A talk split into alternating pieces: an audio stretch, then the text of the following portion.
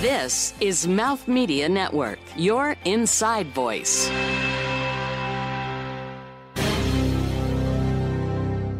Hi, I'm Jodi Peckman, and I'm a creator of visual content. And what I love about content, can you really love content? I think that's a little odd. I think everything is content, so I love everything.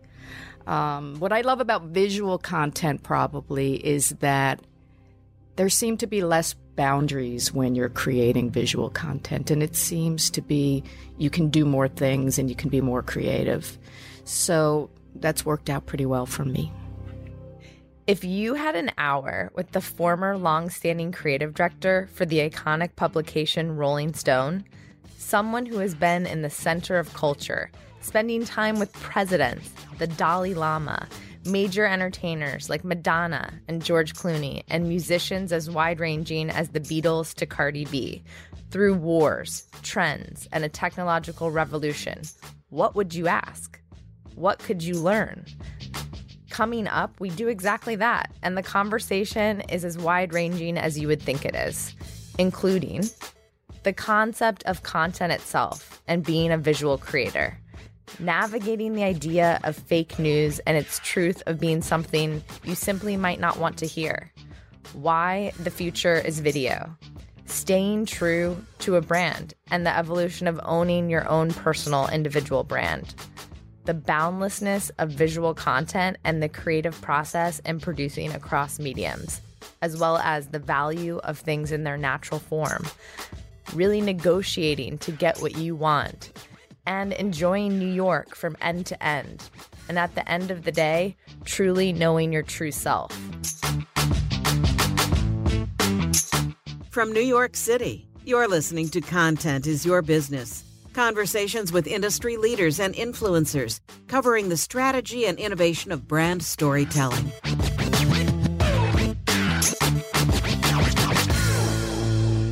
Thank you so much for joining us, Jodi. My name is Amber Mundinger. I'm the COO and head of partnerships for the Artists Den, and we're so happy to have everybody here with us for Content is Your Business. And I'm here with my host, Dahlia Strum, uh, founder of Rethink Connect. Hi, everybody. Thanks so much for being here. Hi. And Natasha Cholerton Brown, COO of Clippin. Hi, everyone. Great to be here. So, Jody, really loved what you were talking about when you were just sharing, you know, what you love about content. Um, you know, you mentioned that you don't always think of yourself as a creator of content. Can you share a little bit more about you and, and your thoughts on that? Yeah, I have a little bit of a hard time with that word content. First of all, we didn't really hear this word that much 20 years ago. It seems to be just a word thrown around all the time now. I don't even remember when it first started to be used.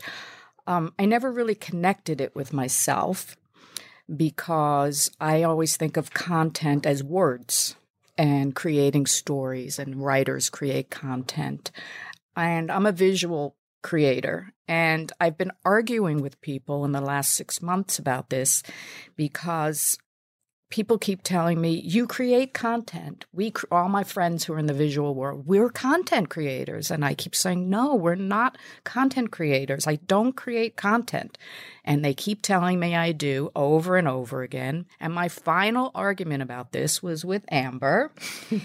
And she told me, You're wrong, and all your friends are right, and you are a content creator, and we're going to talk about it on a podcast. And here I am oh, that was good.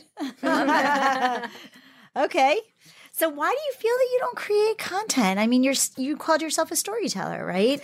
I it's it's just word association. It does. I'm sh- now that you know. Now that I've been having this argument with everybody for months and months, I realize I do, and I'm really happy about it. Oh, okay. Because everyone wants a content creator, and I never thought I was that. So I'm very happy that I can now call myself a content creator. You know, I usually say when people say, "What What did you do?" I, I recently left a job I had for many decades, and uh, as a creative director and a director of photography, and I always say that I wrote the visual narrative for a very iconic brand. I That's mean, so that's lovely. the way Yeah. I describe It's a great way to describe what I it. do. So it doesn't include the word content, probably because I don't love that word.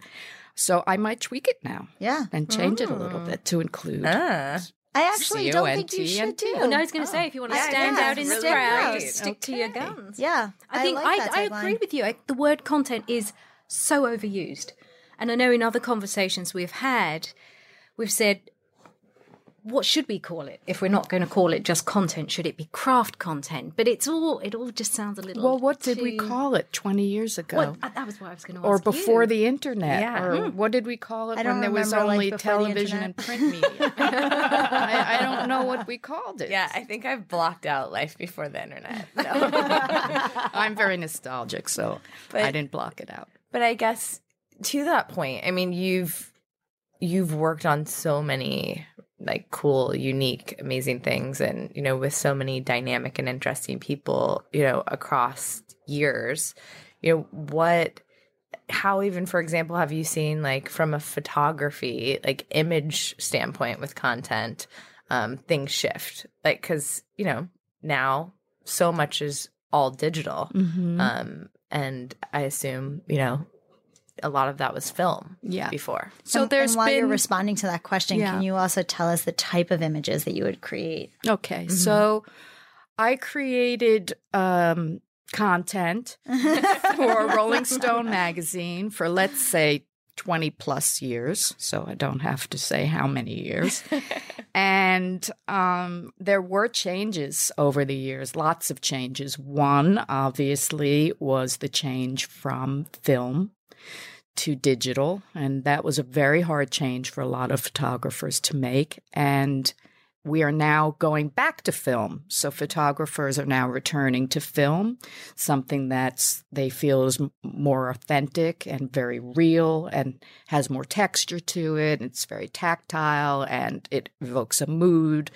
You can do all those things with digital photography, but they're they're not real. You have to manipulate it to be that way. And when film comes directly out of a camera, that's what you're getting right away.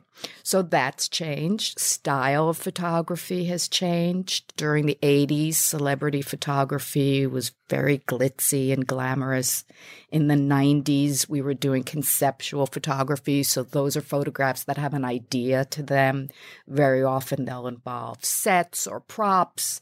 The, mostly it was usually a humorous idea. So that's changed a lot. Style of photography now is much looser. For lack of a better word, it's more lifestyle, more real. People are finding photographers via Instagram. Ad agencies are pulling young photographers off Instagram and giving them jobs and taking it away from the veterans of photography. So that's changed a lot. And those are the changes that I see in the photography world. There's a multitude of others, but those are the ones that stand out really.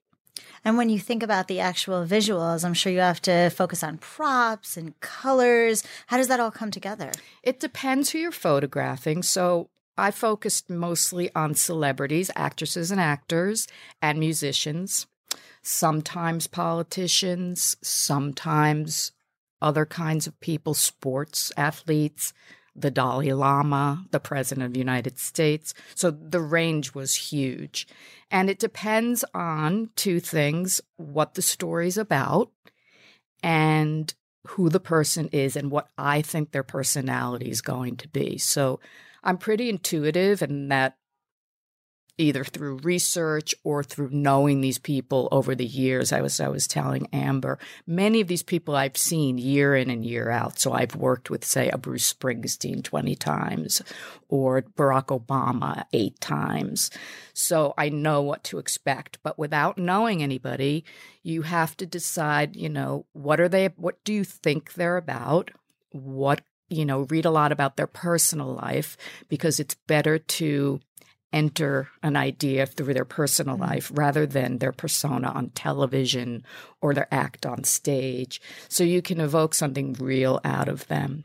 And then you decide what kind of photo you want. If it's a comedian, obviously you want to do something funny, a concept, and we would, or I would work directly with the comedian because they have better ideas than we do. They're funnier, although I have some funny ideas, but they have funny ideas. And the one main photographer, Mark Seliger, that we used, he's hilarious and brilliant and can come up with an idea, although he says they don't happen that easily. I've heard him, you know, roll off 10 ideas in one sitting. So that's kind of how you do it. And then you decide if you want to f- use film or digital, what the color palette might be. Do you want it to be on location? Do you want a simple studio shoot?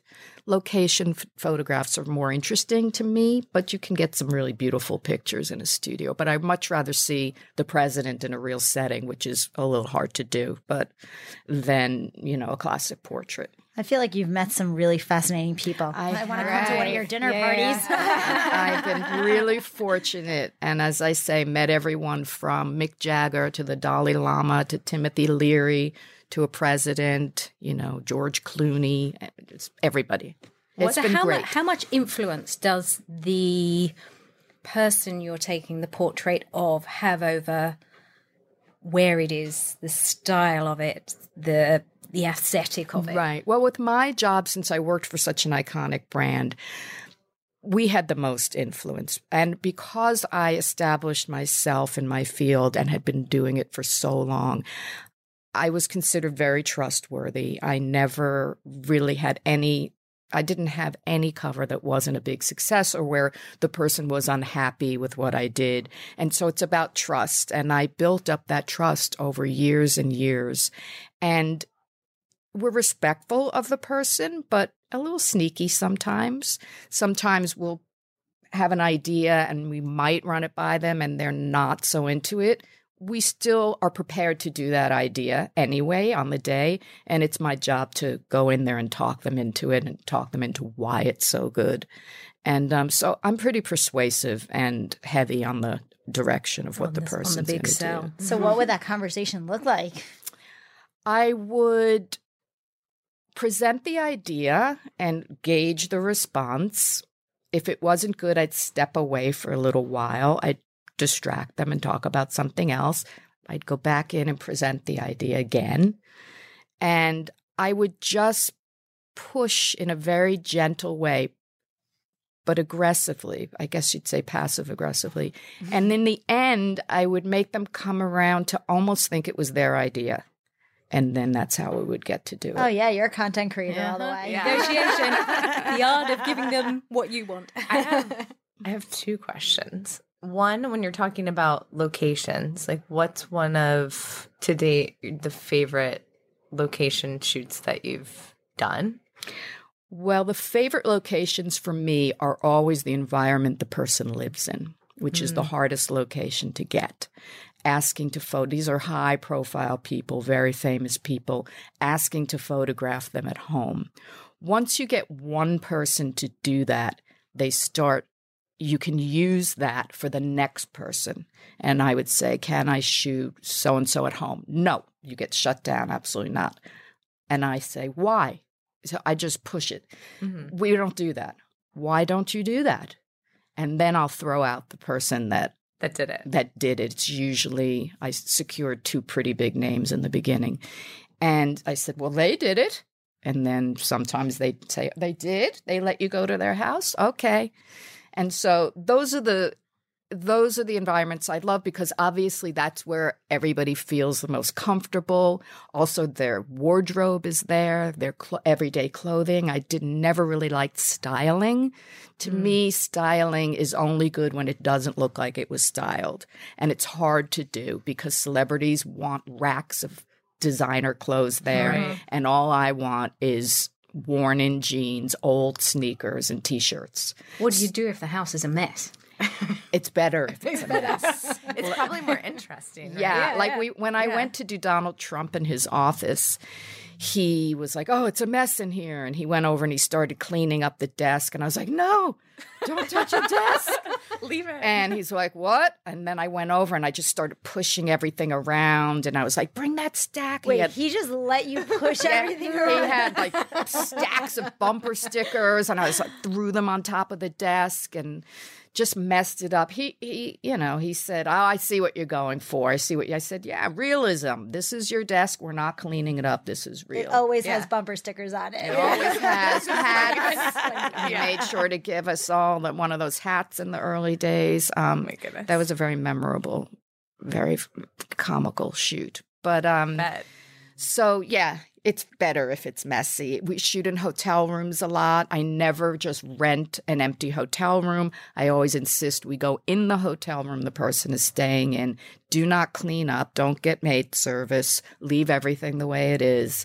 That makes it more interesting. And there are many outdoor locations that are great dry lake beds, water, ocean, sand, woods. You What's know. the craziest thing you've ever seen? location wise? Um, the Oval Office. Okay. Yeah, that had to be pretty amazing. Yeah. That was the, The mo- logistics of getting in there. It must have wasn't just crazy. Well, it was kind of crazy. Just you think this is crazy, But when you're the in there, sitting at the desk, sitting before he came in, sitting at the desk, Right. in the chair, leaning on the desk, pretending I was official. You know, you get to do all that thing. You get to do all those kind of goofing around stuff before the subject gets there. Right. And I always stand in for the cover picture to That's get my funny, 'cause I was just Polaroid ask that. taken. Yeah, So yeah. I'll stand in for the um, cover person. And so I have a good deal of photographs of me in that position and then the actual cover. So it's That's really, really nice. cool. Sounds like yeah. a book right there. Yeah. Yeah, I guess Sounds it- like. I, everyone says it's a book, but I don't know why anyone wants to see me in that position except my family. You know, they think it's cool. It's a I good- wouldn't mind seeing it. It's a good it. present. Yeah. It's a good present. What about in terms of creative process? For example, you're talking about, you know, when you've worked with certain people multiple times, like Barack Obama, or, you know, how does that creative process change when you're on your eighth time with that partic- particular person and generating a new piece of visual, you know, art, a new piece of content telling a different story? It's more relaxing. Hmm. And you can get more out of the person, and obviously, if they know you. So it's just, it's more fun. It's very nerve wracking the first time you do it. You know, I don't, I'm not kind of a starstruck person, mm-hmm. and you can't be if you have this job or that job. You, you have to be really confident and relaxed around people of that stature. So it just gets easier and easier the more you do it, and they collaborate with you more because they remember the last time they were there and they had a great time and the result was really good. So they they collaborate easier and um, it's it's just a little more fun. How do you Also, if it's a bad subject, it could be a night just the same nightmare over and over. right. You're like, oh, we're back here again together. So, does the content of an actual piece, and by content, the contextual content, kind of delegate what the visual should look like in any capacity? Um, yeah, it does. As I say, you need to know what the story's about. Right. Um, you don't directly, literally relate it to that, but you should always have a nod to it, a wink to it. Um, we've I like had, that. That's we- cute. We've had ideas that some people won't do. Uh, we did Rachel Maddow, and the photographer was Mark Seliger, and he wanted her to have a black eye.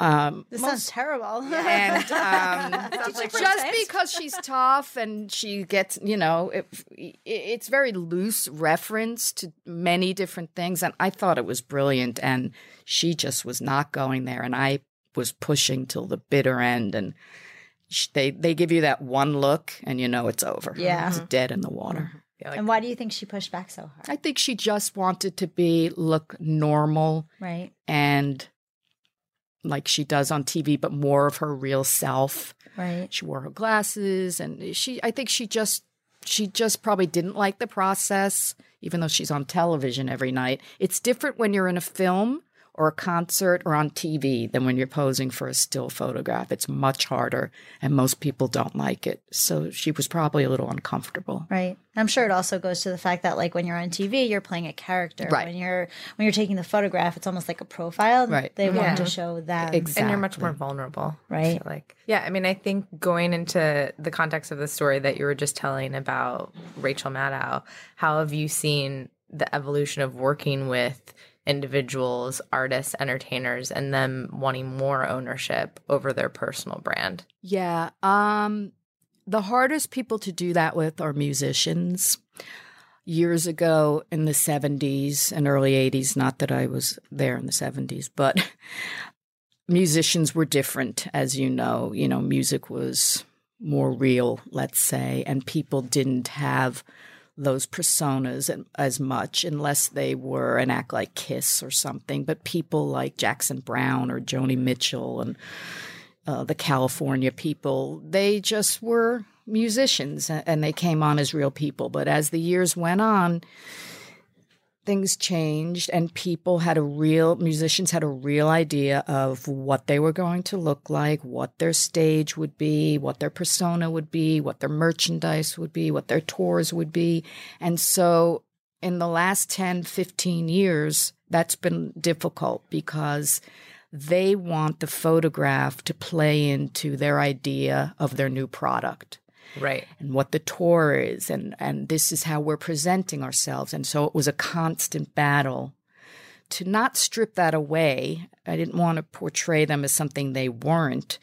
I wanted to strip it away and portray them as they were before that. And and i understand that artists have a need to promote a certain project because that's why they're appearing in a print publication but we're not part of that campaign. Right. we're our own brand and we're about we were about authenticity and going along with their product just seem it doesn't seem as real. And so it was a constant struggle and you have to meet a happy medium you know. Like for example with and you know to the extent that you can share like with you know last year when we were doing cardi b. Mm-hmm. Like i feel like that was such a cool shoot in terms of the images that came out of that. Right. But that really came out of your ideas right around that particular yeah shoot? it was hard to think of an idea for an artist like that because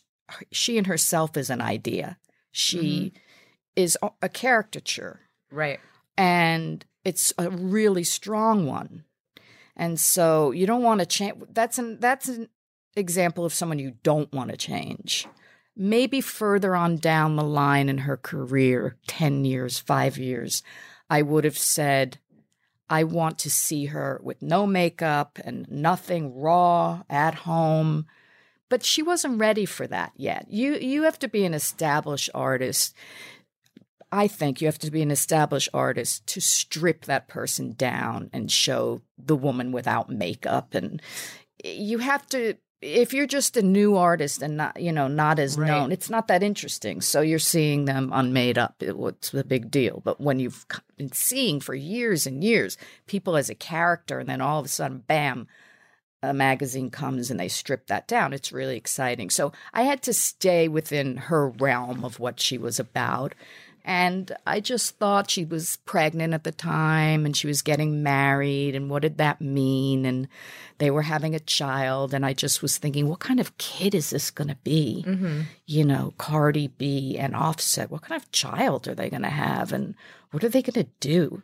And I thought about toys and what kind of toys would they buy and how many toys would they buy? And so toys. I thought like a Swarovski BMW. yeah, so that, exactly. So I thought, well, it's got to be outrageous, over the top, glitzy, sparkly, gold, silver, and I wanted to do them shopping.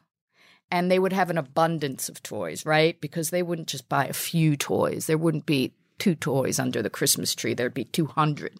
right So Too bad FAO Schwarz wasn't open. yeah. so we were in Atlanta, and I decided to try to find an old um, Rolls Royce convertible or Bentley vintage convertible. So I found one of those. And then I wanted to pile the back seat with all these toys. So blow up toys and, you know, toy BMWs and lots of plastic. And, and you know, they're not the silver engraved spoon Tiffany type. I'm sure people got them gifts like that.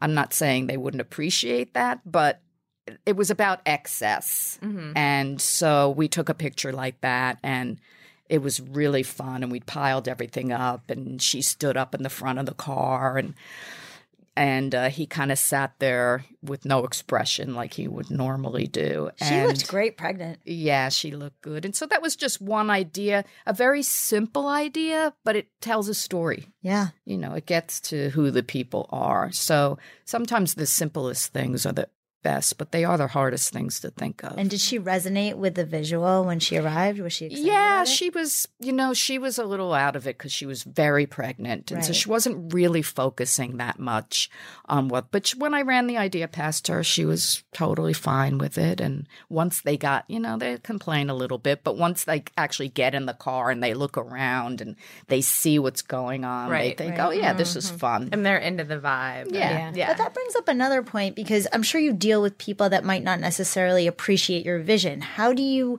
how do you stay consistent and know that your vision will actually produce the best quality image as opposed to auto adjusting based on uh, the person's like insecurities or uh, their ideal uh, visuals? Well, I'm very confident in my ideas. I think they're good ideas.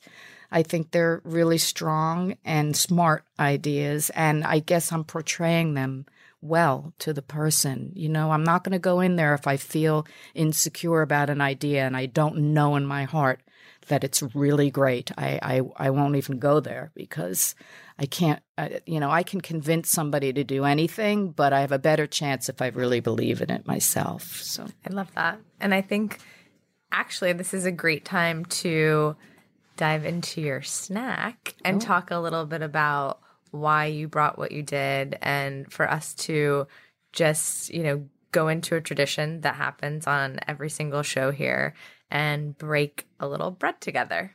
Today I brought a box of baked goods from the William Greenberg Bakery, which is on Madison Avenue and 83rd Street near where I live. And I brought everybody. I love it.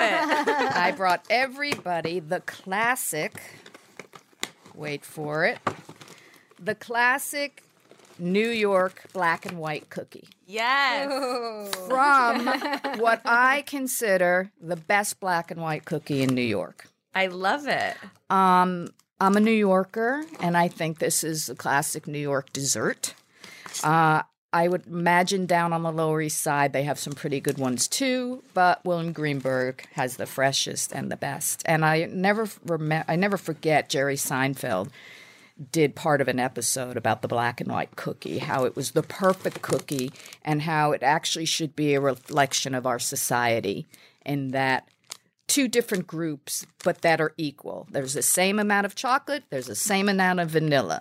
And you don't eat just the chocolate side if you're a real black and white cookie eater, and you don't eat just the vanilla side. You take a little bit of each and they work in harmony together. And he did a whole skit on that, and I loved it. So I love that. I know this is really random, but I have to point it out that we're all wearing black and white, just to be clear. there So there's Even the right down to your sneakers. I love it. We're matching the. Yeah, the we all match the black and white and cookie. there's one for each of you, and that's why I brought black and white cookies.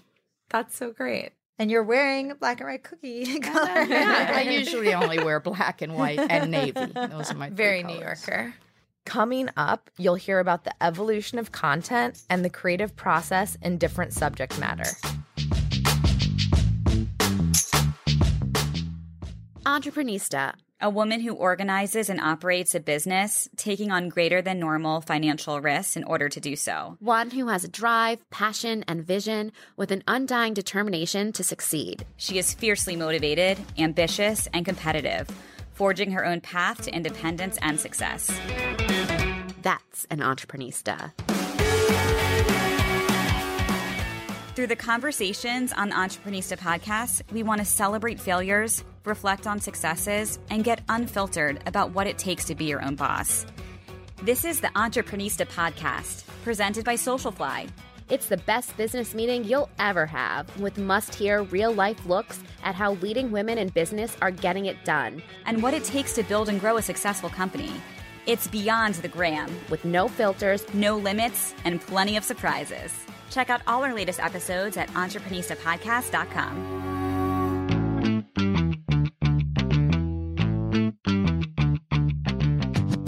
Jodi, what an amazing snack. And I have to admit, having lived here for 10 years and having seen these white and black Black and white. It's black, and white. Wait, black I'm and white super cookies. confused. Ten years and you've never tried a black and white cookie? Wow. And I, don't- I they- see them in They every don't deli. look that appealing. No, they're like. I mean, they're a little. Bo- I mean, even the name is boring. So you know what? I actually agree with you. I think it's kind of nostalgic from when I was a child, Yeah. and I would eat them as a child. So maybe that's where it stems from, and I just eat them now sometimes. yeah, because I don't think there's a popular, and they make those small little creepy ones that just aren't the same. You cannot have I those. love those so No, you much. can't have the You small can't ones. have the small no, go- the, the the icing, ones. the You have to vanilla the icing small gets harder on the small mm-hmm. one, so it's actually better. Anyway, you but I ate a have to classic say, dessert. delicious. And I think I've been Oh, spoiled good. for life. Yeah, I you can't- have to go to this bakery. Exactly. Yeah, you One have place to I go will- to this bakery. So, thinking back across this amazing career you've had, could we go back, Jodi, and just talk a little bit about some of the eras that you've lived through with this magazine and how their approach to finding the perfect cover, deciding who should be on the cover to represent that time, that point in time. Um, what was that process like? And maybe you could share some examples with us. Well, the most interesting is a good news cycle. So, if you get a great news cycle, and at Rolling Stone, pretty much anything could pertain to the cover of the magazine, then that's really interesting. Uh, Rolling Stone covers all the elections and all the candidates. They only put the Democratic candidates on the cover in a serious way, although we did satire on the Republican candidates. So that changes a lot. And certainly, if there's war going on, that has to be covered. Um, genres of music, whether it be folk music, the California sound, grunge music, and the Seattle sound, hip hop in its very early days, and then grew, grew, grew to be the biggest, the biggest thing. Female, there are stages when there's seems to be mostly female singers making it big, pop singers, lots of different cycles. So it just kind of ebbs and flows all the time and it's constantly changing. The core things are the same, but as the world changes, you know, coverage, content and coverage in media changes all the time. I don't know if that answered your question, but What about the Amber shared with us um, whilst we was talking earlier during the snack that you covered the 50th anniversary of Rolling Stone. What was that cover and how was it decided that that should be the cover? And that exhibit. okay, now I'm and give us your creative mind space I'm having a it. complete blank of So- what the cover was. the but in terms of even just like the 50 years of pulling together all of that content into an exhibit yeah. that was at Rock and Roll Hall of Fame, a book, which is amazing. That yeah. book is The first amazing. thing I wanted to do since I was the visuals person was put together a book because that magazine is iconic for its visuals, I think more than any other magazine that was. Doesn't mean every photo was, you know, groundbreaking. Doesn't mean every photo was memorable. But certainly in its 50 year career, it did have the most memorable images.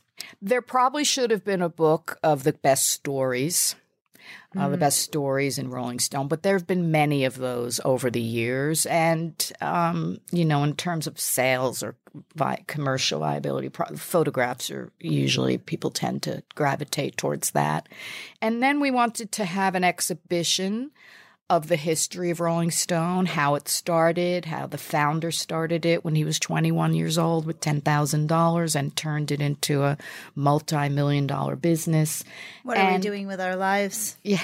And so the obvious place to have it was at the Rock and Roll Hall of Fame in Cleveland. And it was hard to put together because how do you put a exhibition together of a magazine? You know, it was a little bit of a conundrum, but in the end it was a combination of photography. We divided it up into categories. So the political coverage and the photo coverage and coverage of certain artists that we did over and over. We had a lot of audio, so you could go put on headphones and listen to Kurt Cobain talk or listen to Paul McCartney talk. And I think to me, that's probably the most exciting thing because the public doesn't have access to those tapes that the writers have. And when you hear it, you remember those stories resonated with you, the really good mm-hmm. ones. And then when you hear their voice actually telling it, it reminds me, I recently just finished the Michelle Obama book.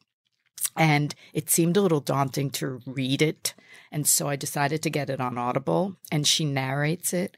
She narrates yeah, and Yeah. every morning I would go. I, I go to Central Park every morning for a walk, and so every morning I would listen to a chapter of her reading it, and it made a huge difference. It was so emotional. I mean, I cried Yeah. a couple of times. They were. It was so emotional, and it was just nice spending time with her every morning. you Mm, yeah. know, I So- love that. Yeah. Yeah, That's I'm, a great way I'm to think listening about to that content. right now. I'm on hour Yes, 17 yeah. out of 19 and a It's half. or whatever it wonderful. is. So Yeah. that was part of the She's very good. exhibition, and um, we recreated the original San Francisco office, um, which seems like it wouldn't mean anything to anybody, but we had some items in there that were from the early '70s, and you know there was typewriters around and fax machines and things that don't exist anymore, and that was Right. it was really wonderful, and we had a very famous photo of the owner of the magazine sitting in that office, and so we recreated that office. I want to go to this. Can we? Yeah, it's not this? there anymore, Not but- there anymore.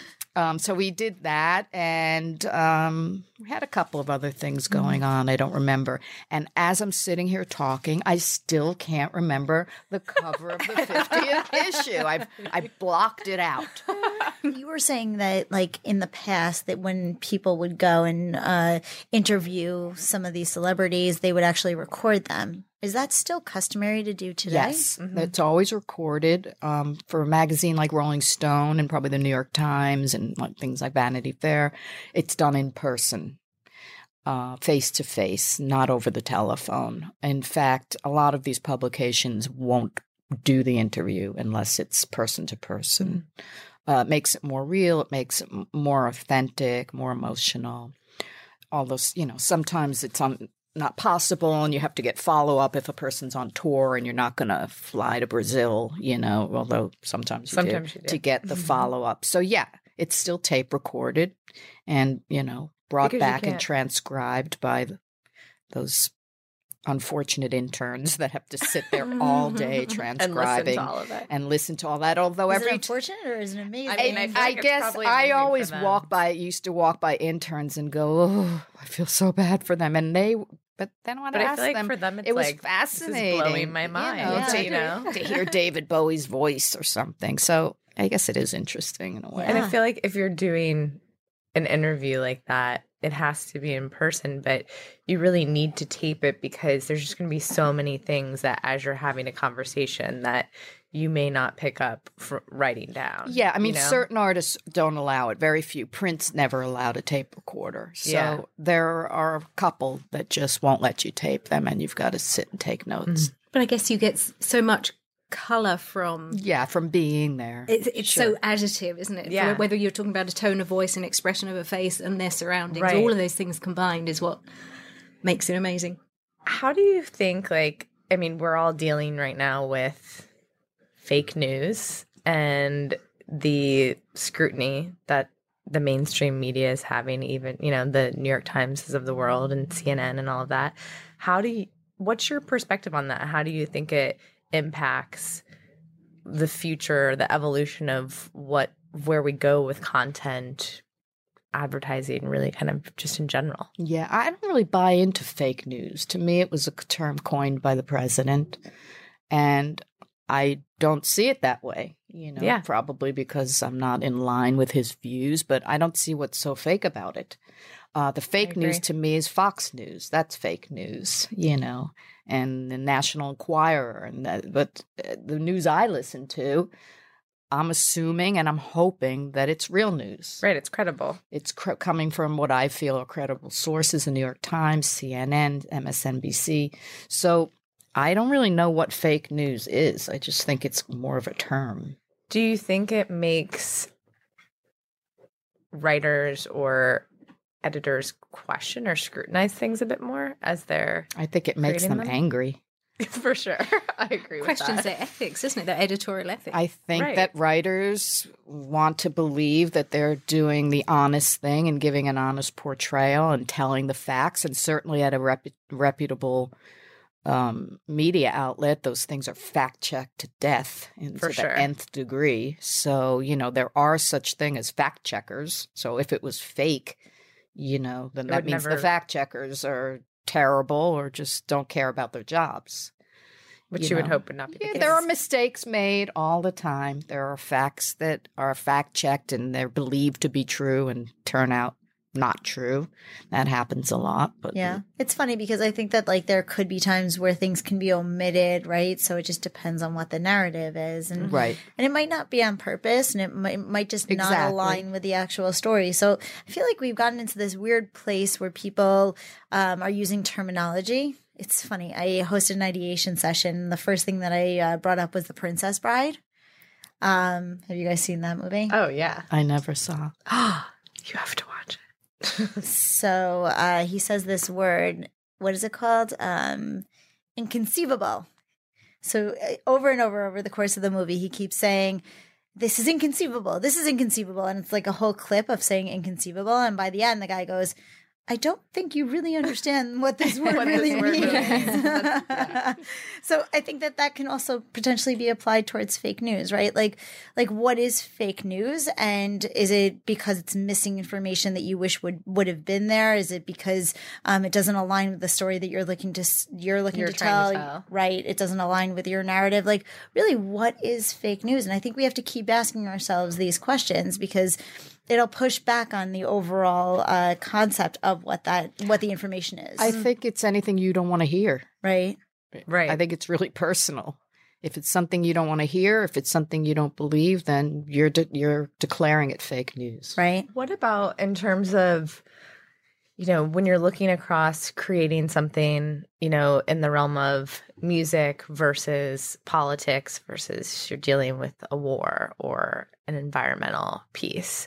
Like, do you look at that process of creating differently? Yeah, it's certainly for a war, you know, conflict zones and war zones are totally different. Um, the setup and the production for those are much different. Uh, they come really with the help of the writer. The writer plays a huge role in helping the photo department set up conflict zone things Mhm. because they have been there before. They've probably been in wars before. They have the connections on the ground. You need a connector, uh, Right. Um, when you're there to facilitate everything, and so that's a real collaboration. And you have to, you know, be careful who you ask to go. It's always wise to ask someone who has experience, but there are then there are times with young photographers that don't, but they're so eager and so fearless And they want that. and they want it. And Right. so if you think they're talented and they have a good head on their shoulders, you can get a great result from somebody who's young and brand new. Right. So Mhm. those are obviously different things to set up. Um, environmental stories are different to set up. Different kind of photographer, a kind of a larger scale photographer that deals in kind of bigger, Mhm. literally bigger uh, palette.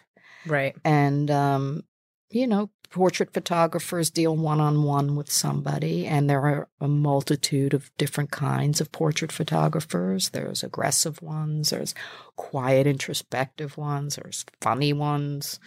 like and- roar like a lion, and- right? you know, over the top, loud ones. So it's yeah, you have to. All those genres are de- dealt with Mm-hmm. differently, but the underlining thing is the same. So, Jodi, with Rolling Stone being the seminal brand for music artists, um, how over the years have you managed to step away from that content vertical so elegantly, um, such that it hasn't damaged your brand in any way? Um, and your audience has stayed with you. Your readers have stayed loyal, and they and they've they've they've not been um, thrown off by the fact that suddenly you've seemingly taken a right turn into politics or war. Um, how how has that been navigated over the years? Um, well, I think the general, as we know, the general perception of the magazine is that it's a pop culture music magazine. And in actual fact, if you read the original mission statement, which is in the first issue, it, it Jan Wenner, the owner, clearly states that that's not all that's being covered. That he, the magazine, is about getting to the truth of things, no matter what they are, and that has been done over the 50 years. It's just mostly you'll hear that from the newer, younger readers. You'll hear that from people maybe 30 or under, 35 or under. Uh, for instance, politics was always covered in Rolling Stone. There was a national bureau chief there in Washington, D.C. Uh, Hunter Thompson covered presidential elections politics was always covered. You know, Richard Nixon was covered, and Jimmy Carter was covered, and George McGovern was covered, and so that's that's a staple. So we don't hear too many complaints about going and covering politics, especially if it's a popular president. You know, like Barack Obama, where those were some of the biggest selling issues ever. Um, in terms of things like, let's say, crime or a national disaster like a shooting. So, an example would be the Boston bombers. And we did a cover on one of the Boston bombers because we thought it was an important story and it was a great story. And it was very, very controversial because of the cover image, the picture we used. The picture was the kid's Facebook photo, so it was easily accessible from anyone. In fact, the New York Times ran it before we did. And it was really the only picture available for him where you really could see what it was because it was like a very casual, almost looked like a high school yearbook photo. And we put that on the cover, and the press just went crazy with that because they said we were glamorizing him. We called him a monster on the cover. So I remember that. I remember we that whole story. We certainly weren't glamorizing him. They said I retouched the photo, did not touch the photo, didn't retouch it. I think maybe instead of it being gray and white, we added some kind of tint or something. I don't, very minor, nothing. And we just got taken down in the press. And, you know, we put Charles Manson on the cover, who was a, Right. a monster, if not a bigger monster. Um, so, and that was back in the 60s or early 70s. So, you I think know, any feature on him would have looked like glamorizing, right? Because we're continuing the conversation around him when people really just didn't, they didn't even want to acknowledge. Yeah, what people happened. didn't want to think about it, but we felt it was our job to report on it. Right. They were a magazine that covered these kinds of things. Um, you know, it backfired on us a little because of the bad press it got, but you know, it got a lot of press, so that But was that's good. kind of yeah. so well, that's happened Sometimes before. yeah, sometimes bad press is good press, right? Yeah. I don't know. we covered El Chapo before he was caught, although he was caught by the time we came out, and so that's what I would have to say. But does that sell more? Um, does it create more demand? Does it news sells uh, very well? right? news sells well. Somebody that is in the news and a little left of center. We put the Pope on the cover. It was a huge seller. We thought our uh, editor was absolutely nuts when he told us to put the Pope on the cover. We uh, the editorial staff couldn't believe it. And then as he talked us through it, it made a lot of sense. He really had a great argument for it. And it was a super and fantastic issue that sold a lot. It was super popular. And you got access to shoot him. and we did not get access to shoot him. we just used a stock image where he looked really friendly. And Was it his Facebook photo? like a, wasn't his Facebook, but he would just look like the friendly Pope. And it was a very positive story about him. So we've done a lot of different things, you know, not just it was a magazine that covered everything. Yeah, and you've done that from day one. Yes, so it's it not was a from day one. It's just younger people don't know that. You know, there's not sitting and ordering back issues on eBay. You know, Although it's you staying true, I think it's for anyone that's creating content or like a, any brand. To your point, staying true to the mission that you started from the very beginning and always kind of going back to that to make sure that Mhm. it kind of fits in that space. What are your feelings about video? Um, a statistic I use regularly in conversation is by, I think it's 2021. No, 2023, 82% of the content on the internet will be video. right Where does that leave photography? in the dust. Unfortunately, video is powerful because it's emotional, and seeing real people moving in real time is going to bring out a stronger emotion in you than any st- uh, still photographs can. I mean, certainly there are so many iconic still photographs, especially news photographs and war photographs and political photographs. They're memorable, they stand the test of time, they're referenced over and over again.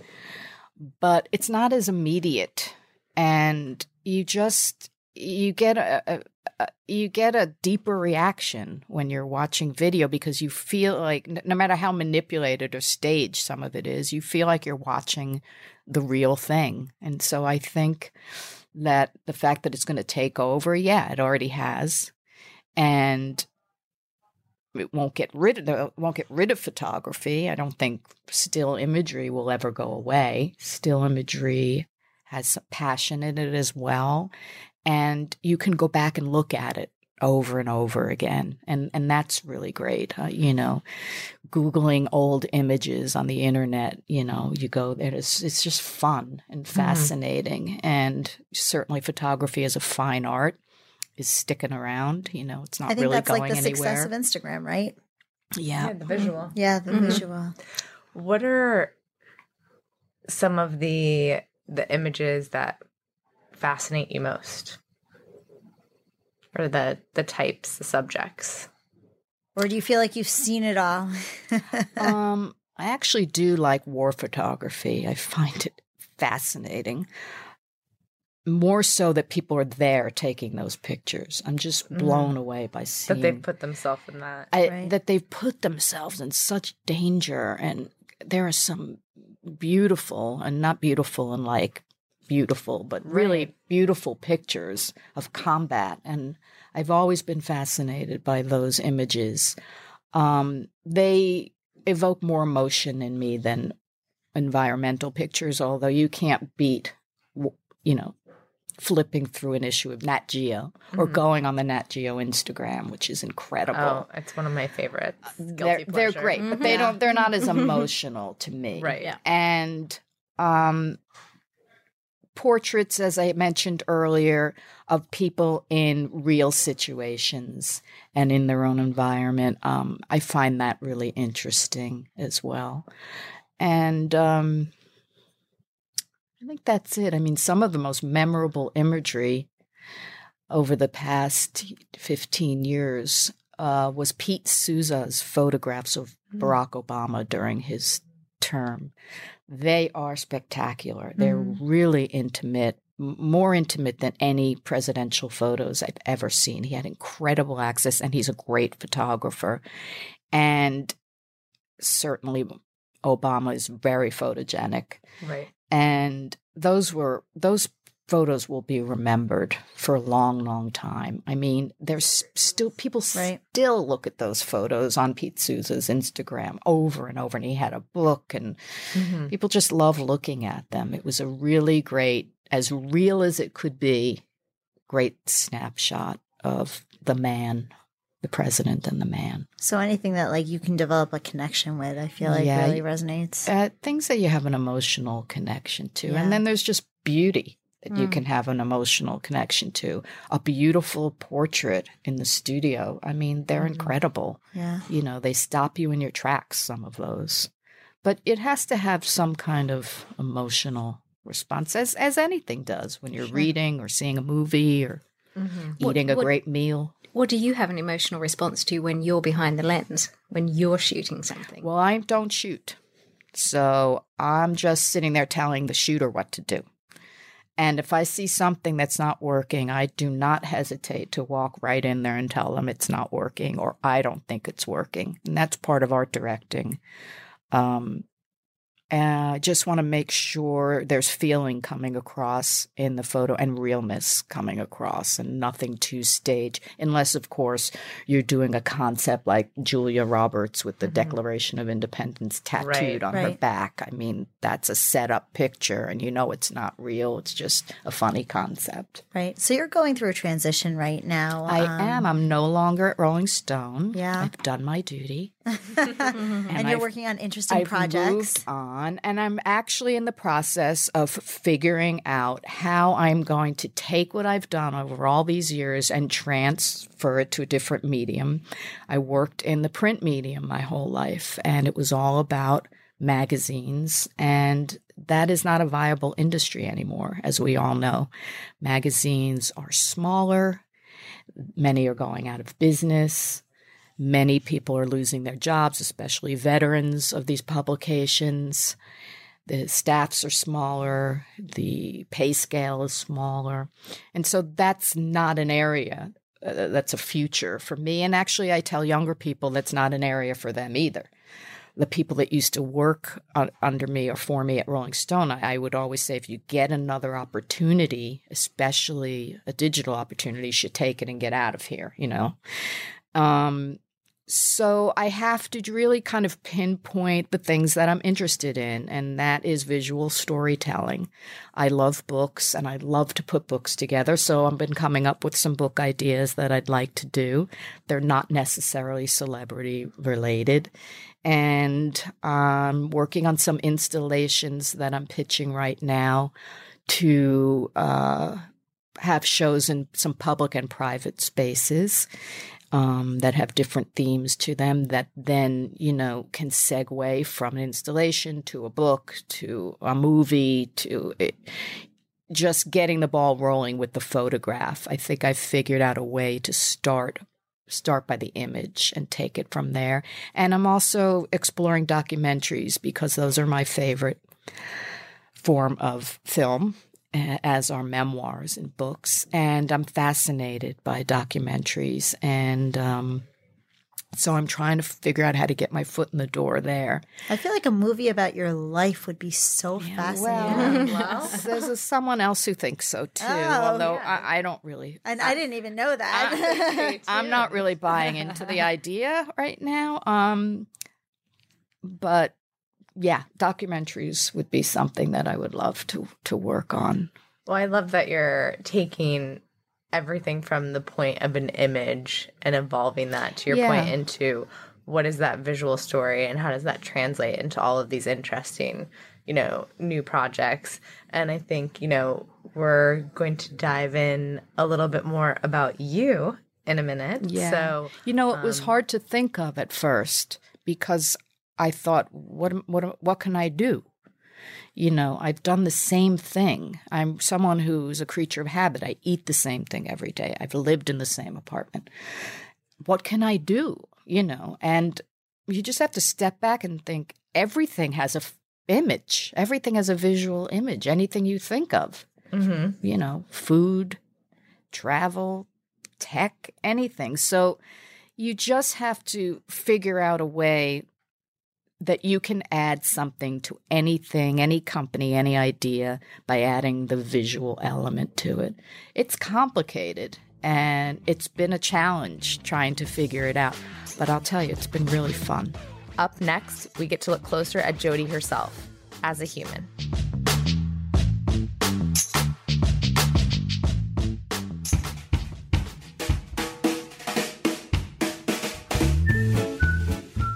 You like funny people talking, I mm. think maybe you should check us out. That's Elsie, the producer for Funny People Talking. I'm Mark Rako. I'm one of the hosts, and also with me is Danielle. I'm one of the other hosts. And you know what, Elsie? I actually think you're a funny person, and on the show, you do talk. So it really lives up to its name. So if you love great interviews that have a lot of heart, improv comedy, and just a really fun discussion, you should check out the podcast Funny People Talking on Mouth Media Network and wherever the best podcasts are found. Because I think this is one of the best podcasts, don't you, Elsie? Well, duh. What about you, Danielle? Well, duh. And what about you, all the listeners out there? So you must believe all these people. We don't lie at all, but we are funny. Listen to Funny People Talking every Monday and really anytime. It's a podcast. Yeah, and we don't lie.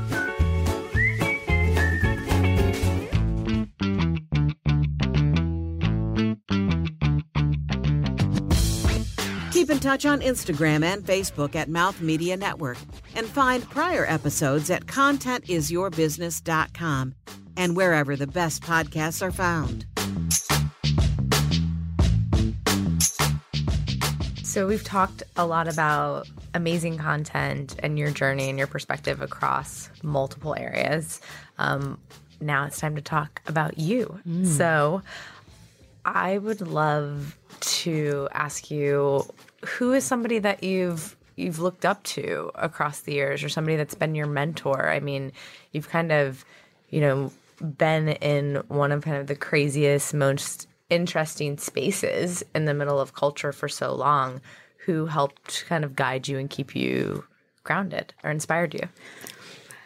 Well, I think it's just kind of the obvious person, and that's Jan Wenner, who is the ed- editor in chief and sole owner until a year ago of Rolling Stone magazine.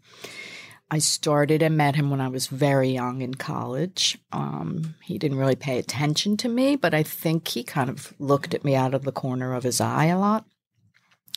And I would definitely say that he's a mentor. He is what I think is the best magazine editor that ever was. He has an amazing appreciation for journalism and his photography as well. He's the person that kind of championed Annie Leibovitz and discovered her amongst other pretty well known photographers. He is very opinionated and can be very combative. It's super charming.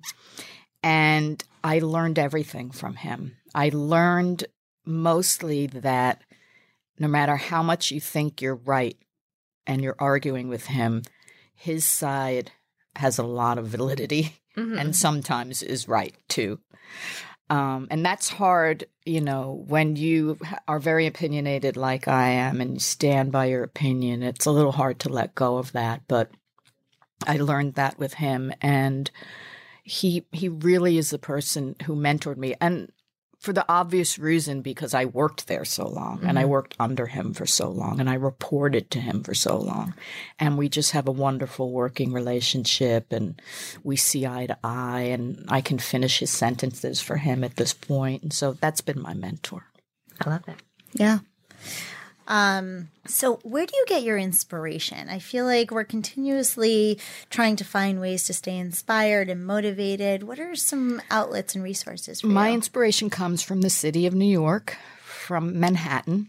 I'm a New Yorker, and I'm one of the New a New Yorker that does everything. I don't stay in my little ten block radius. I have a lot of friends that never leave their neighborhood. I use the city from one end to the other, from south to north and east and west. I visit different places in the city all the time. I go to new neighborhoods um, that I've never seen, and there there are still some left that I've never been. I was recently looking for an apartment because I'm going to need a new apartment soon, and the way I'm doing that is picking a na- I was picking a neighborhood one a week, and I would just walk in the entire radius of that neighborhood, and I would stop at apartment buildings and ask the doorman if there were apartments there, and spend time and sit there. Um, and if I am shopping for something or I need something, whether it be a dry cleaner or cosmetics or a massage, I'll go to every single neighborhood in Manhattan and I get inspired by just looking around at everything and really taking it all in and people watching. I could sit on a sidewalk for two hours just watching people, Wow. or sit in a park and just look at people, or go to the library and just sit there gazing at people. So I'm just, I'm really mostly, I don't travel that often because I'm afraid of flying, so I don't get around too much. But I really utilize the city. Um, I really feel a part of the city, and that's what inspires me. That's so amazing to see and hear just because I, have been reading a lot in my Instagram feed lately, and people feel like the city can be very hard on them, Mhm. right? Um, and, and sometimes they feel like they need a break, or sometimes they just need to move altogether. So it's kind of heartwarming to hear that you still love it and you're so passionate Yeah, I never it. feel like New York is hard. I feel like New York is a very friendly city. Yeah. I, I'm probably one of the friendly people in it, so that's why I feel that way. But I, it's really accessible, and you can cover it on foot, and everything is here. Everything, art, you know, culture, food, e- everything. News is made here, and um, I, I just love it. I, I was going to ask you actually. I was trying to build a question in my head about really what keeps you grounded, and it, but it actually sounds like it's the energy of New York that keeps Yeah. you grounded. It, it is. It it has incredible energy, but then it, it has quiet moments too. There's nothing better than a snowfall at night and getting up in the morning and walking over to Central Park and sitting there after a snowstorm. It is the Unless it's quietest. hailing. it is the quietest place in the side of a chaotic city. It's just incredible. It's one of my favorite things to do. Really get up at like 6 a.m. and trudge over to the new snow and just sit and listen to nothing. Mhm. It's Right. hard to find that in Yeah. New York, but that's one one way you can. Right. So, first of all, thank you so much for spending this time with You're all of us. Um, what if if you had one final thought or one statement that you want to share that we didn't cover? Um, would love for you to share that right now. And about what? About content, about what we just talked about, what you're passionate yeah, about. life. My final statement is that today in this room, I have accepted that I am a content creator. Yay! Wow. I I feel like that love deserves a round of applause. And what are the types of people that you would love to be connected with? Fun is my number one thing. I like to be connected to humorous, fun people that love life, visual people, people with style, and style can be anything really, and people that are just looking to create new things. I, I, need to be creating new things. I would like to find a startup. You know, I worked for such a I, legacy brand that it would be nice to get in on something that was new and create it from the ground up.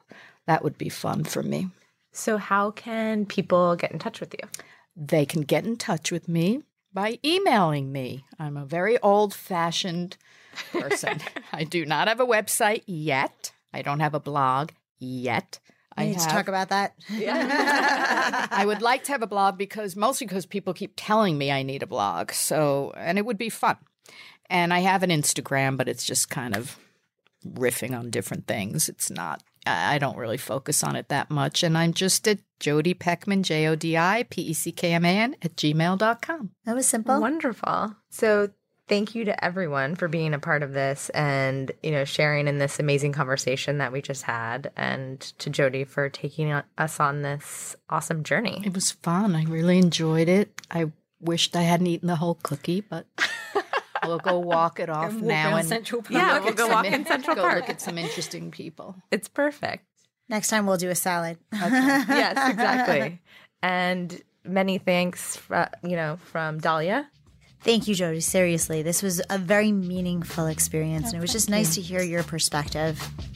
And Natasha. To second that fabulous conversation. So nice to have you with us. It was a pleasure. Thank you for inviting me. I really appreciate it. Okay. And thank you from myself, from Amber. Uh, it's been a pleasure.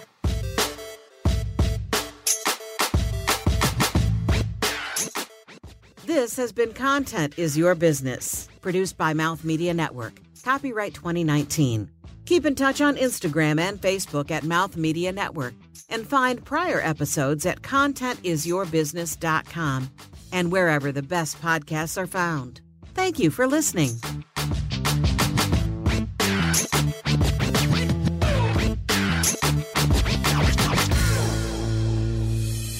This is Mouth Media Network, your inside voice.